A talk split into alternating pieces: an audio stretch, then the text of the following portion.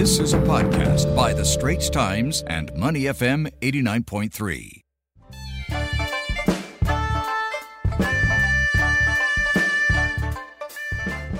It's time to head inside Hong Kong with Claire Huang, our Straits Times correspondent for the territory. Claire, how are you? Hi, Rachel. Always good to speak with you. Good to have you back, Claire. Now, Typhoon Kompasu largely brought Hong Kong to a standstill, although one thing which has not stopped in the territory is the pressure Beijing is increasingly putting on it.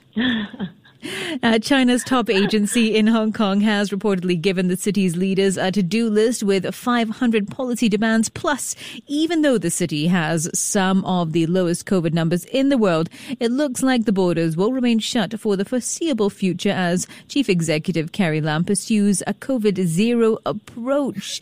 First of all, hope you are Yes. keeping safe. I'm good. The typhoon didn't sound or didn't feel like it was um, as bad as previously Mangkhut. I was here for that. So the sun's out today, you know, but Typhoon Kompasu was the second storm in three days. The other one was Lion Rock. And, you know, people were gearing up for the typhoons uh, by sweeping off the shelves in the uh, supermarket. And Hong Kong was better prepared this time, I think. Workers were allowed to go home early. Arrangements were made for public transport. Schools were shut. Services were shut. So basically, the city was largely uh, in a shutdown mode. Unfortunately, the typhoon left one dead and at least 20 injured. Claire, Carrie Lam comments about the decision to keep Hong Kong's borders closed. What what did she say about this? Well, in an interview on Monday, uh, she said that it was her duty to ensure no fatality, basically. So the priority is clear to keep borders closed, mostly closed, in order to keep COVID cases low or zero, which is a zero COVID policy here that we have, which follows the mainland, right, and Macau.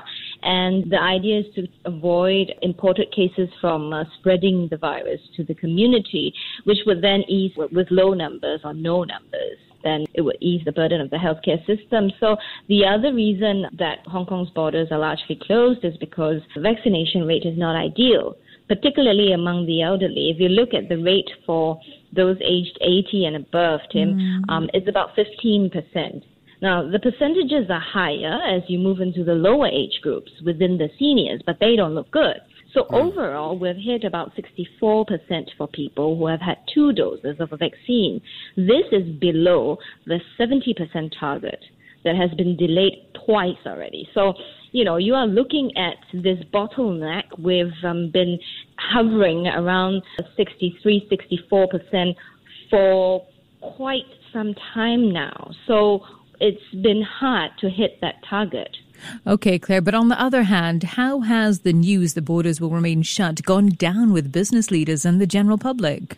Well, Rachel, it depends on who you talk to. Now, if mm-hmm. you, I think it doesn't come as a surprise if you ask business leaders who, in general, want the borders to reopen, right? So, particularly for the Western business leaders, you know, they say foreign companies here are frustrated with the fact that, you know, there's tough quarantine rules up to 21 days, which makes it hard, which make it hard for the executives to travel home. People don't really want to relocate here for work until the rules are lifted. But if you ask local businesses, the priority is kind of different. The aim is to reopen borders with the mainland, and this is something that's obvious because Hong Kong's economy is obviously closely tied to the mainland. So if you ask the expats, though, they're exasperated. They cannot go home easily, so some of them are packing their bags, they're leaving Hong Kong for good. Uh, but I think this is a phenomenon that is not unique to Hong Kong. This podcast is available on our audio app. That's A W E D I O. Like us and rate us. And now, back to our podcast episode. We're speaking to Straits Times Hong Kong correspondent Claire Huang on the latest situation up in the city there. Speaking of Carrie Lam, Claire, last week she also delivered her, well, it would be her final policy address for this term. What were some of the biggest takeaways? Well, on the political front, she noted that Hong Kong is now back on track to being normal, you know, with the national security law, with patriots governing the city. So the government will then be implementing the Article 23 of the Basic Law, which is uh, the city's mini constitution. So Article 23 uh, is more expansive than the uh, national security law imposed by Beijing. And uh, in terms of housing, which took a huge chunk of the speech, the government is going to develop a new metropolitan area in northern Hong Kong for people to live, work, and travel. So this the proposal is about 300 square kilometers, and it will cover the Shenzhen Hong Kong boundary control points economic belt, as well as deeper northern hinterland. So upon the full development of the entire northern metropolis, we're expecting about 900,000 to 926,000 residential units to accommodate a population of about 2.5 million. And since we're on the subject of housing, you know, uh, today, Secretary for Development Michael Wong has said that um, the uh, a minimum flat size for private units could be set as early as next year. So mm. a hmm. study is going to be launched on this soon.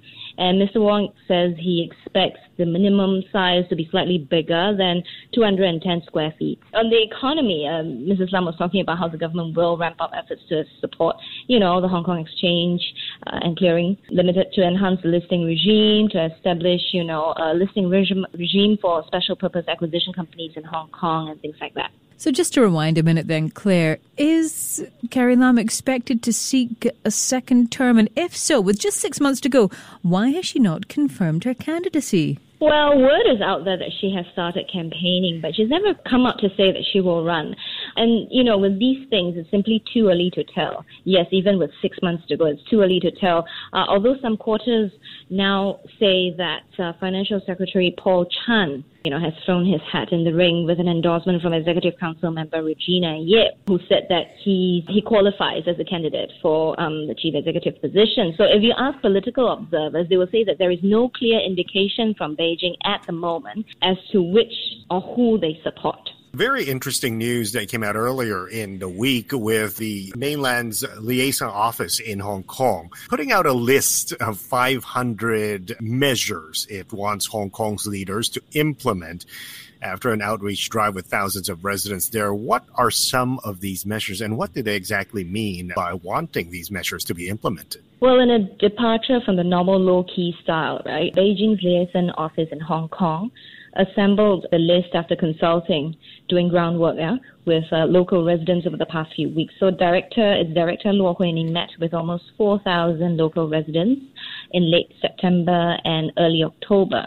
And the topics are what we already know, you know, things like housing, youth mobility, wealth disparity, and economic uh, interests. One of the things that you can take away from such a move by the liaison office is that it is showing the government and senior government Hong Kong officials that whoever will be the next leader, they need to be close to the ground, basically be seen listening to people.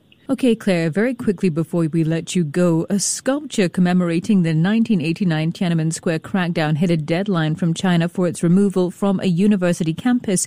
Just wondering, what's the latest on its removal and how significant is this for the city? Well, people here have been visiting the University of Hong Kong to look at the um, sculpture that's named Pillar of Shame. Now, Hong Kong U wants it removed, but the Danish artist who created it wants it out of Hong Kong. So I guess it works both ways, you know. Uh, it's understood that no immediate action was taken as the deadline on Wednesday passed, but the artist has said that he prefers the artwork be shipped to the US or Europe for exhibition, but he's asking for more time to do the transfer. Now, if you ask human rights groups, uh, they will tell you that the removal shows how fear and self censorship have spread in the wake of the crackdown on civil rights in the city, you know, and that China mm-hmm. wants to erase history. But um, uh, this is the reason given by uh, Hong Kong U to the removal of the statue is that it belongs to an external organization which had publicly announced their disbandment. Now, by this, the university is referring to the organization Hong Kong Alliance, which was loaned the sculpture by the artist. Okay, Claire. Well, thanks for that update. Claire Huang, their Hong Kong correspondent for the Straits Times. Claire, take care and stay safe. The Asian Insider Podcast channel is also available on Apple Podcasts, Spotify, Google Podcasts, and our audio app. That's A W E D I O. Like us and rate us.